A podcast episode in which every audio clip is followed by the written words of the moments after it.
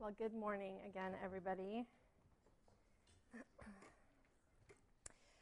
Um, most of you know that I was in the military before I became a pastor, and um, I had an experience probably at the three year point. That's about the point when you have to decide to take another assignment and continue on in the military, or say, nope, I'm done, and then the process starts for you to get out of the military. And that was a really big season of um, discernment for me and angst because I don't make decisions easily. Um, but I had an experience one afternoon. At that point, I was worshiping at First Presbyterian Church in Colorado Springs, which is similar to University Presbyterian Church here in Seattle. It's about 5,000 member, big downtown um, city church. And right across the street from the church uh, was a park, one of the few parks in Colorado Springs because they don't invest in parks. They send you to the mountains. And but there was a park across the street, and that park tended to be where the homeless community um, congregated. And so you would go to church, I would go to church, and I would spend the morning worshiping. And um, they had a really excellent staff, and the worship music was great, and the preaching was great. And I was a part of a, the young adult ministry there, which was great. And so I would go and I would get filled up, and then I would walk out the doors, and right across the street was this park full of folks who were suffering and hurting. And I, over time, just really began to feel um, the disconnect there. That here I am getting fat on the goodness that is intended to be given away. And what am I doing to give away the goodness that I am receiving when I come to worship on Sunday morning? And for me, that moment was a really central part of my deciding to get out of the military and pursue seminary was just recognizing that um, First Pres Colorado Springs is not unique in that. That I think as as Christians, we um, are falling down on our job of sharing the love of Christ with people outside the walls of the church.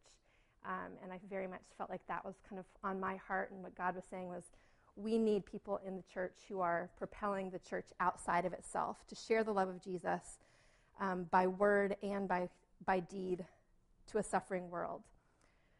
Well, today's passage is about evangelism. Uh, and in this passage, Paul enters into the city of Athens. This is probably a fairly familiar passage to many of you. Um, but Athens was a very different culture than his own. He was a Jew, he was a rabbi, he'd grown up surrounded in a Jewish community. Um, but he finds himself in Athens, the center of kind of Roman culture and thought. It's a very different worldview than Paul's own worldview, than the worldview he had grown up in. And yet he dives in there and he engages the people there in a dialogue about faith. Now, Paul's context and his relationship to his context is not all that different from our relationship to our context, is it, as Christians living in Seattle? That we go day in and day out into environments where we are the minority as far as our beliefs, our views of God, what's going on in the world. And it's really scary, I think, for most of us to think about going into those environments and being transparent and vocal about what we believe, especially the name of Jesus. We live in a, in a culture where anything goes, where what's right for you is right for you, but don't question what's right for me. And so to come in and proclaim Jesus is the only way. That's terrifying for most of us. And yet, that is the example that we see here in Paul's story. And this is the passage that the Lord has for us this morning. And so we're going to wrestle with it. And I ask that you would, um, well, we're going to pray that God would open our hearts to the word that He has for us um, through this story in the life of Paul. Let me see if there's anything else I want to tell you here. So, Paul is in Athens. This is the intellectual, the religious hub of the empire. And it says that he engages the Areopagus. Now, the Areopagus, I didn't do a lot of research into this. Let's call it like the Supreme Court, right? These are kind of the elite of the elite. Um, these are the thought leaders in the culture. And he goes to them in, in their home turf. He goes to them on Mars Hill, which in Seattle, Mars Hill. We've got the former Mars Hill School. We've got the former Mars Hill Church. Um, this is a this evokes lots of different ideas for us, and this is where it comes from. So these are the cream of Athenian society. And this is a pantheistic society. So it's not that they don't believe in God, but they believe in gods, all of the gods, right? Everything is imbued with a god. And so they have idols all over the city. Every corner you turn, there is a different shrine, a different idol. Uh, and yet, Paul comes into this context and he proclaims Jesus as the one true God.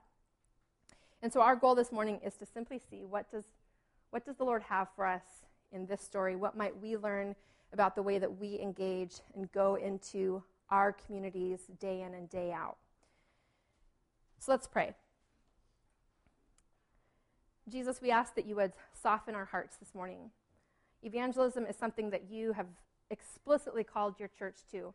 And yet, for most of us, if we are honest, uh, it's terrifying to think about engaging people who, who believe very differently with us than us and sharing what we believe. Lord, what do you have for us this morning?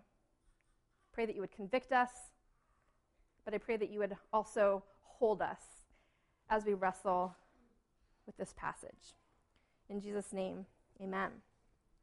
So this is in Acts chapter 17.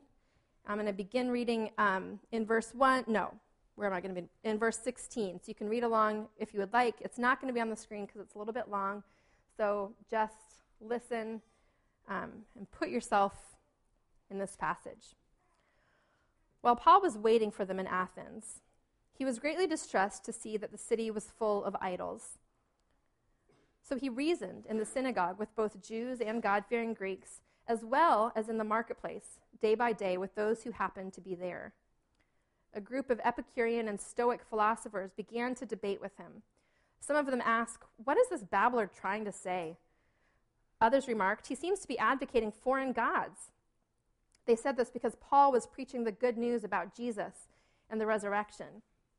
Then they took him and brought him to a meeting of the Areopagus, where they said to him, May we know what this new teaching is that you are presenting? You are bringing some strange ideas to our ears, and we would like to know what they mean. All the Athenians and the foreigners who lived there spent their time doing nothing but talking and listening to the latest ideas. Paul then stood up in the meeting of the Areopagus and said, People of Athens, I see that in every way you are very religious.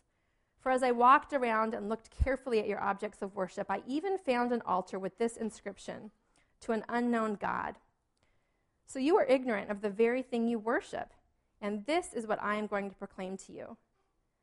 The God who made the world and everything in it is the Lord of heaven and earth and doesn't live in temples built by hands. He's not served by human hands as if he needed anything. Rather, he himself gives everyone life and breath and everything else. From one man he made all the nations, that they should inhabit the whole earth.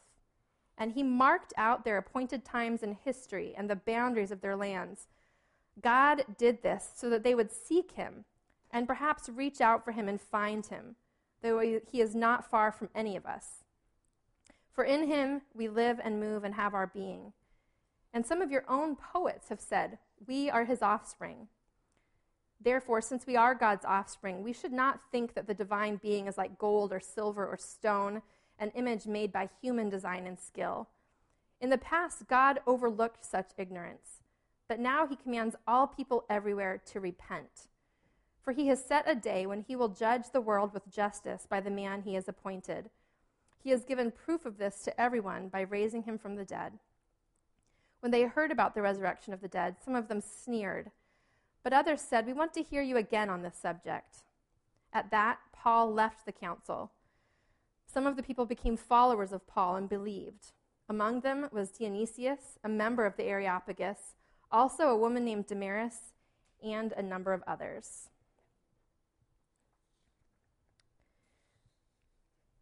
So, I don't normally use alliteration, but we've got five C's for this morning.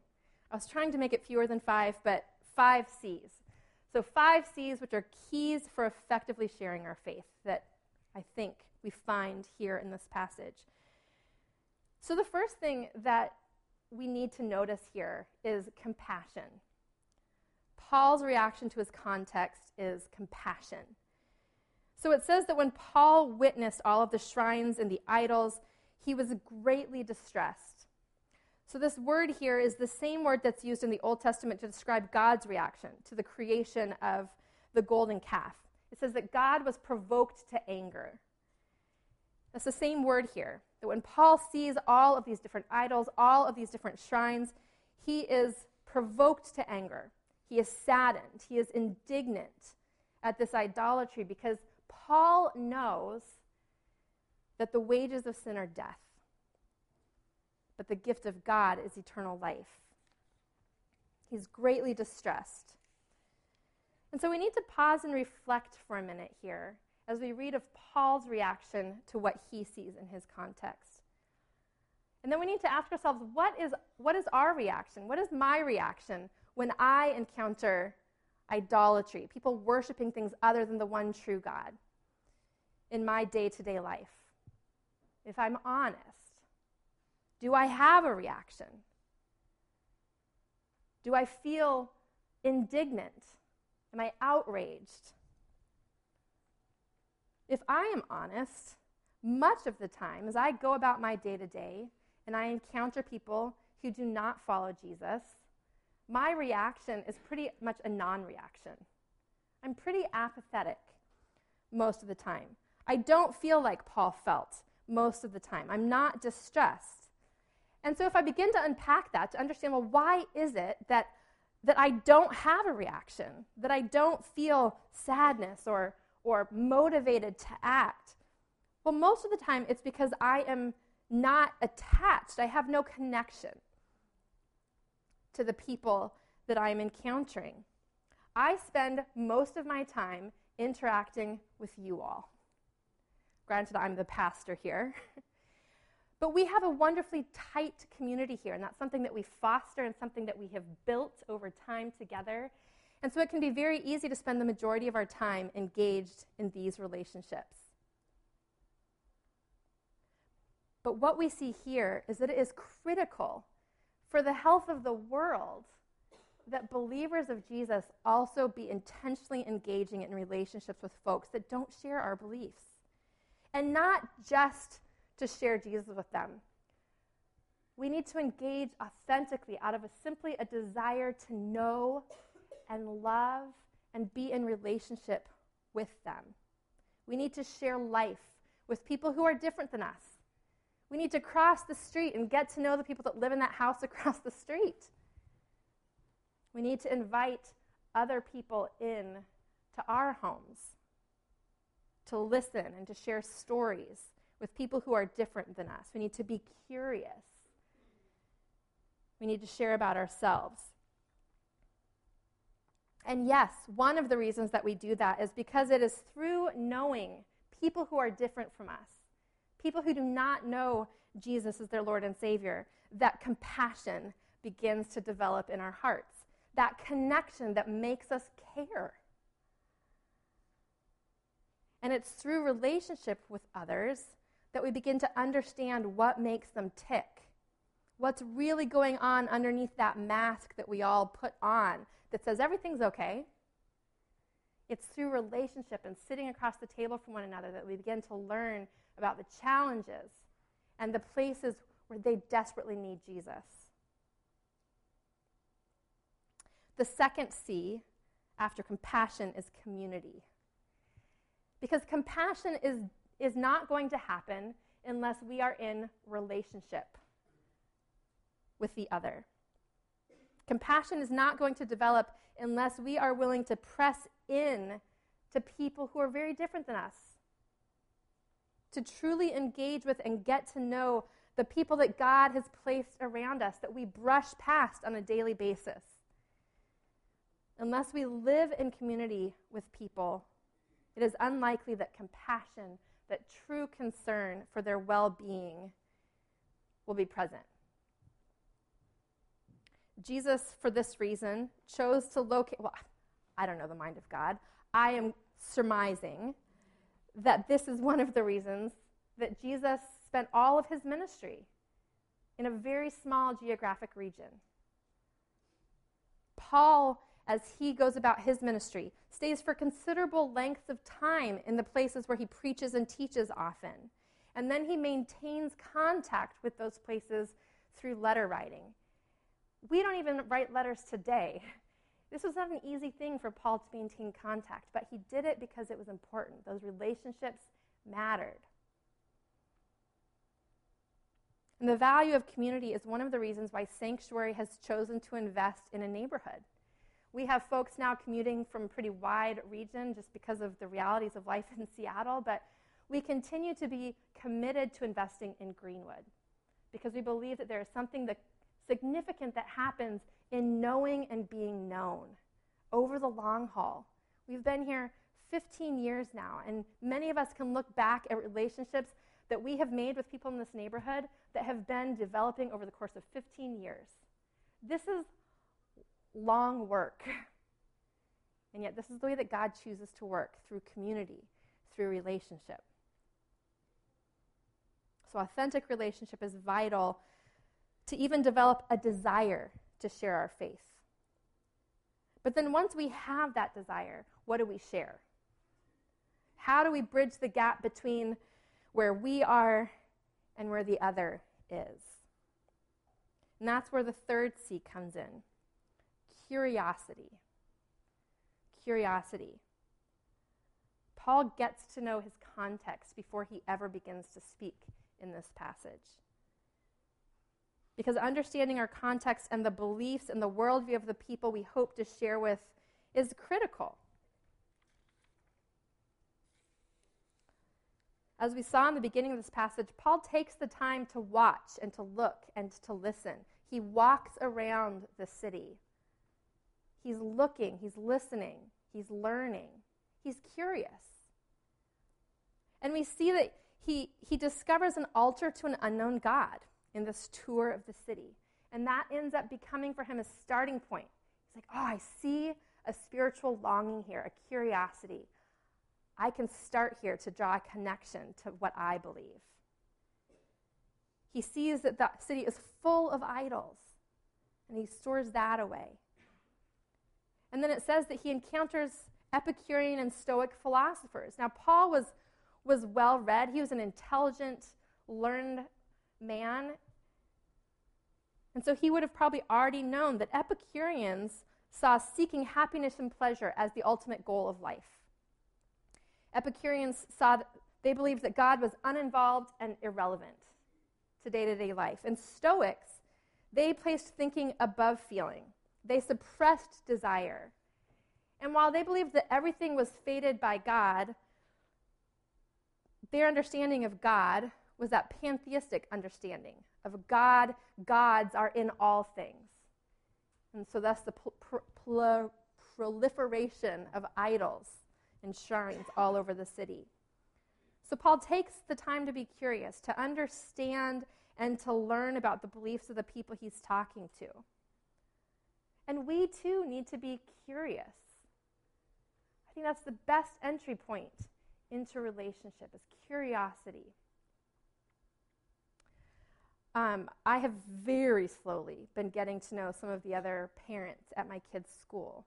And there's um, a community of Ethiopian families that go to the school. And one of the moms I'd gotten to know a little bit when Alistair was in kindergarten, and her daughter is once again in Alistair's class in second grade. And um, there's some other Ethiopian children, but somehow I've never been able to push through my insecurity um, when I see this kind of cluster of Ethiopian mamas to engage until a month or so ago. I finally pressed into the group and I focused on the one woman I knew and then kind of in, introduced myself to all of these women and got their names. You know, there's five of them. And so, like, two seconds later, I've forgotten all but one of the names and I cannot remember which one it's connected to.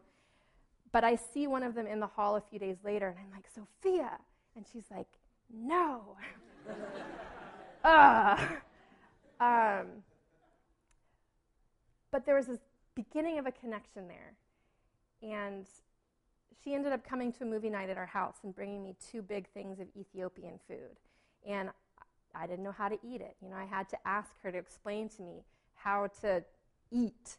Um, And yet there was such joy and beauty in just acknowledging, like, I'm clueless and just being curious. And she loved the chance to teach me. And it was this really poignant moment sitting downstairs while our kids watched Captain Underpants upstairs of connection. So it was terrifying beforehand, and then it was lovely as soon as I pressed through that and entered into an encounter. We need to be curious. And this demands that we be good listeners as well, doesn't it? You don't just ask a question and then completely tune out, which is basically what I did when I asked their names. And I don't know that Jesus followers are known for being good listeners. But sharing about Jesus may very often involve listening more than it involves talking. Because we need to understand who these people are, what they believe, what they care about. And then once we enter into a discussion about these things that matter, we need to be open to hearing feedback, pushback, questions, observations to understand where they are at. So it's okay if we listen more than we talk. It's probably good because we're learning one another. But at the same time, as we listen, part of the listening should be looking for points of connection, like Paul made as he walked around the city, and looking for opportunities to share about what we believe about Jesus. Now, that listening may also involve going away and doing some learning on our own, learning more about the Islamic faith or the Jewish faith or whatever worldview the people that we are engaged with come from. So that again, we have more points of connection.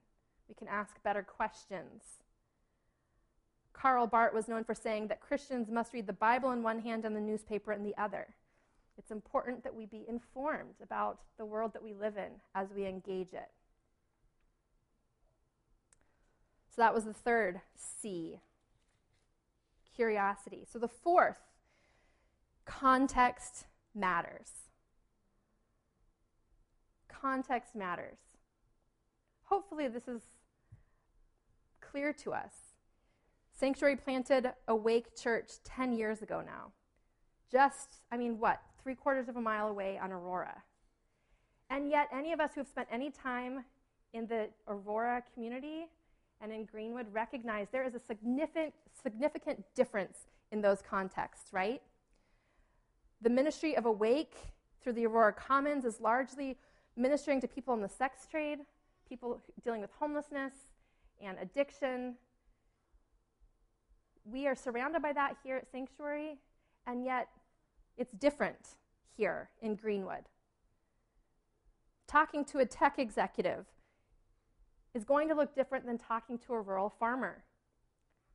The things that they care about the things that are consuming their thoughts and their days are different. So the conversation will be different. What we focus on as we share about our faith needs to look different depending on the person that we are talking to. And this is not heresy. Jesus himself contextualizes what he says, the way that he engages in different contexts, right? When he engages the religious leaders, he is kind of hellfire and damnation. He kind of lays it out for them. When he talks with tax collectors and prostitutes, grace abounds. He contextualizes his message based off of the person that he is talking to and what they need to hear. In this passage, we see Paul contextualizing his message and the way that he engages. He's sitting in the marketplace where Socrates conversed several hundred years before him. And so he uses the methods that Socrates used. He reasons with them, it says. These are philosophers. And so he philosophizes with the people. Paul also doesn't quote any scripture here. Paul is well versed in scripture. And what he says here is, is completely scriptural. But he knows that quoting verse chapter numbers to these people is not going to have any impact on them because they place no authority in Scripture. And so he gives the content of Scripture, and then quotes from two of their authors, writers that they respect, that they recognize. And so, again, he draws connections between their worldview and his own to make his point. And then Paul uses a point of connection as he's walked and talked, as he's discovered this altar to an unknown God, as his starting point to share with them what he believes. I see that you have an altar to an unknown God. Well, I know who that God is. Let me introduce you to him. And then he takes his knowledge of the Epicurean worldview and the Stoic worldview, and everything that he says is addressing the specific beliefs that they hold. You think that God is disconnected and uninvolved. Well, this God that you have a shrine here to is the God who made everything that is. And he is never far off, he says. Through one man, he created every man, he outlined the nations. He is involved in everything. And then he goes on to say, and God has overlooked our misperceptions of him for a really long time. But a day has been set when he is going to judge the world with justice in Jesus, the true God. So it's time to make a decision. It's time to turn and recognize the one true God. And then he goes on to show to prove basically that Jesus is worthy of this by pointing to the resurrection. The true God, he has been proved true in his victory over death in the resurrection. And so this brings us to the last C, and that is Christ. As we're engaging in conversation with others about our faith, it is critical that we not skirt around Christ. Jesus is at the center of everything that the church is and believes. And to engage in conversations about faith and leave Jesus out, it's like forgetting to put sugar in the cake. In our eagerness to be relevant and sensitive to people's need, it's tempting to skirt around Jesus because to, Jesus is offensive to a lot of people. But when we do that, what happens is that we become simply one more philosopher, one more social service provider addressing hunger or homelessness or addiction or crisis response, rather than filling the unique role that God has set the church and his believers apart to play. We are called to be spiritual midwives. It's a relevant analogy right now in our community. We are called to lovingly, patiently guide people through the process of being born again. We are called to introduce them to the one, the one, the one who offers them grace and peace that spans the grave. All of these other things that we chase after are fleeting. Jesus is the one thing, the one God that offers us hope that spans the grave. Now, thankfully, Paul was an essentialist. He focused on the main thing Jesus Christ and proclaiming that. Because of that, we have much of the New Testament. And in this season, as we as a church community discern what comes after the green bean, which has been our outward fo- focused ministry in this neighborhood for much of our existence. It's critical that we too remain focused on the essentials. That we order our lives and our church around Jesus and around the scriptures. It's critical that we allow His lordship to unsettle anything us, in us, and in our society that contradicts the gospel.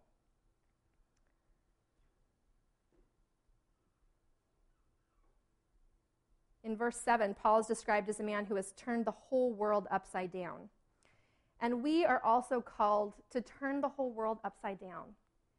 What we have to offer the world is upside down. But the reality is that our world is already upside down, isn't it? This world has been turned on its head, it's in chaos. It needs to be turned right side up by the message that we hold true.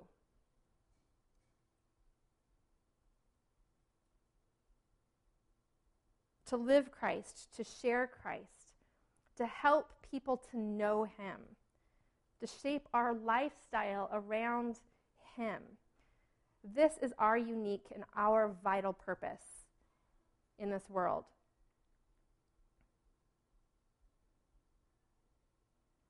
And yes, this is scary. The curse of a pastor who has to preach is that you have to kind of work your way all the way. This passage has to work its way through you before you can come and preach it. And so I've been in a bit of angst this week sitting in this passage, especially given the story I shared at the beginning. I feel such deep conviction that at the, the end of the day, like, this is all that matters. And yet, then I look at how much of a failure I am at even engaging in a simple get to know you conversation with people with, who are different than me. And I'm like, oh, I'm not enough. And so, at our community group this week, we did this exercise where we reflected on a lie that we have been living. And that was my lie. I am not enough, right? Given the state of things in this world and the deep convictions that I hold, I am accomplishing so little, right? I am not enough. And yet, the next part of that exercise was to sit and look across the table at the Trinity and to ask the Trinity to speak into that lie. And the thing that popped immediately into my mind no, but Jesus is. None of us are enough. None of us know enough. None of us feel well enough equipped to convert our coworker, our family member, our neighbor. And I think that that is exactly where God wants us. In the midst of our inadequacy, though, He says, I am enough. Just share about me. Let my spirit do the work. We are called to proclaim Jesus in our world. And if that terrifies you, that's probably exactly where you're supposed to be. You may not feel like you are enough, but Jesus is.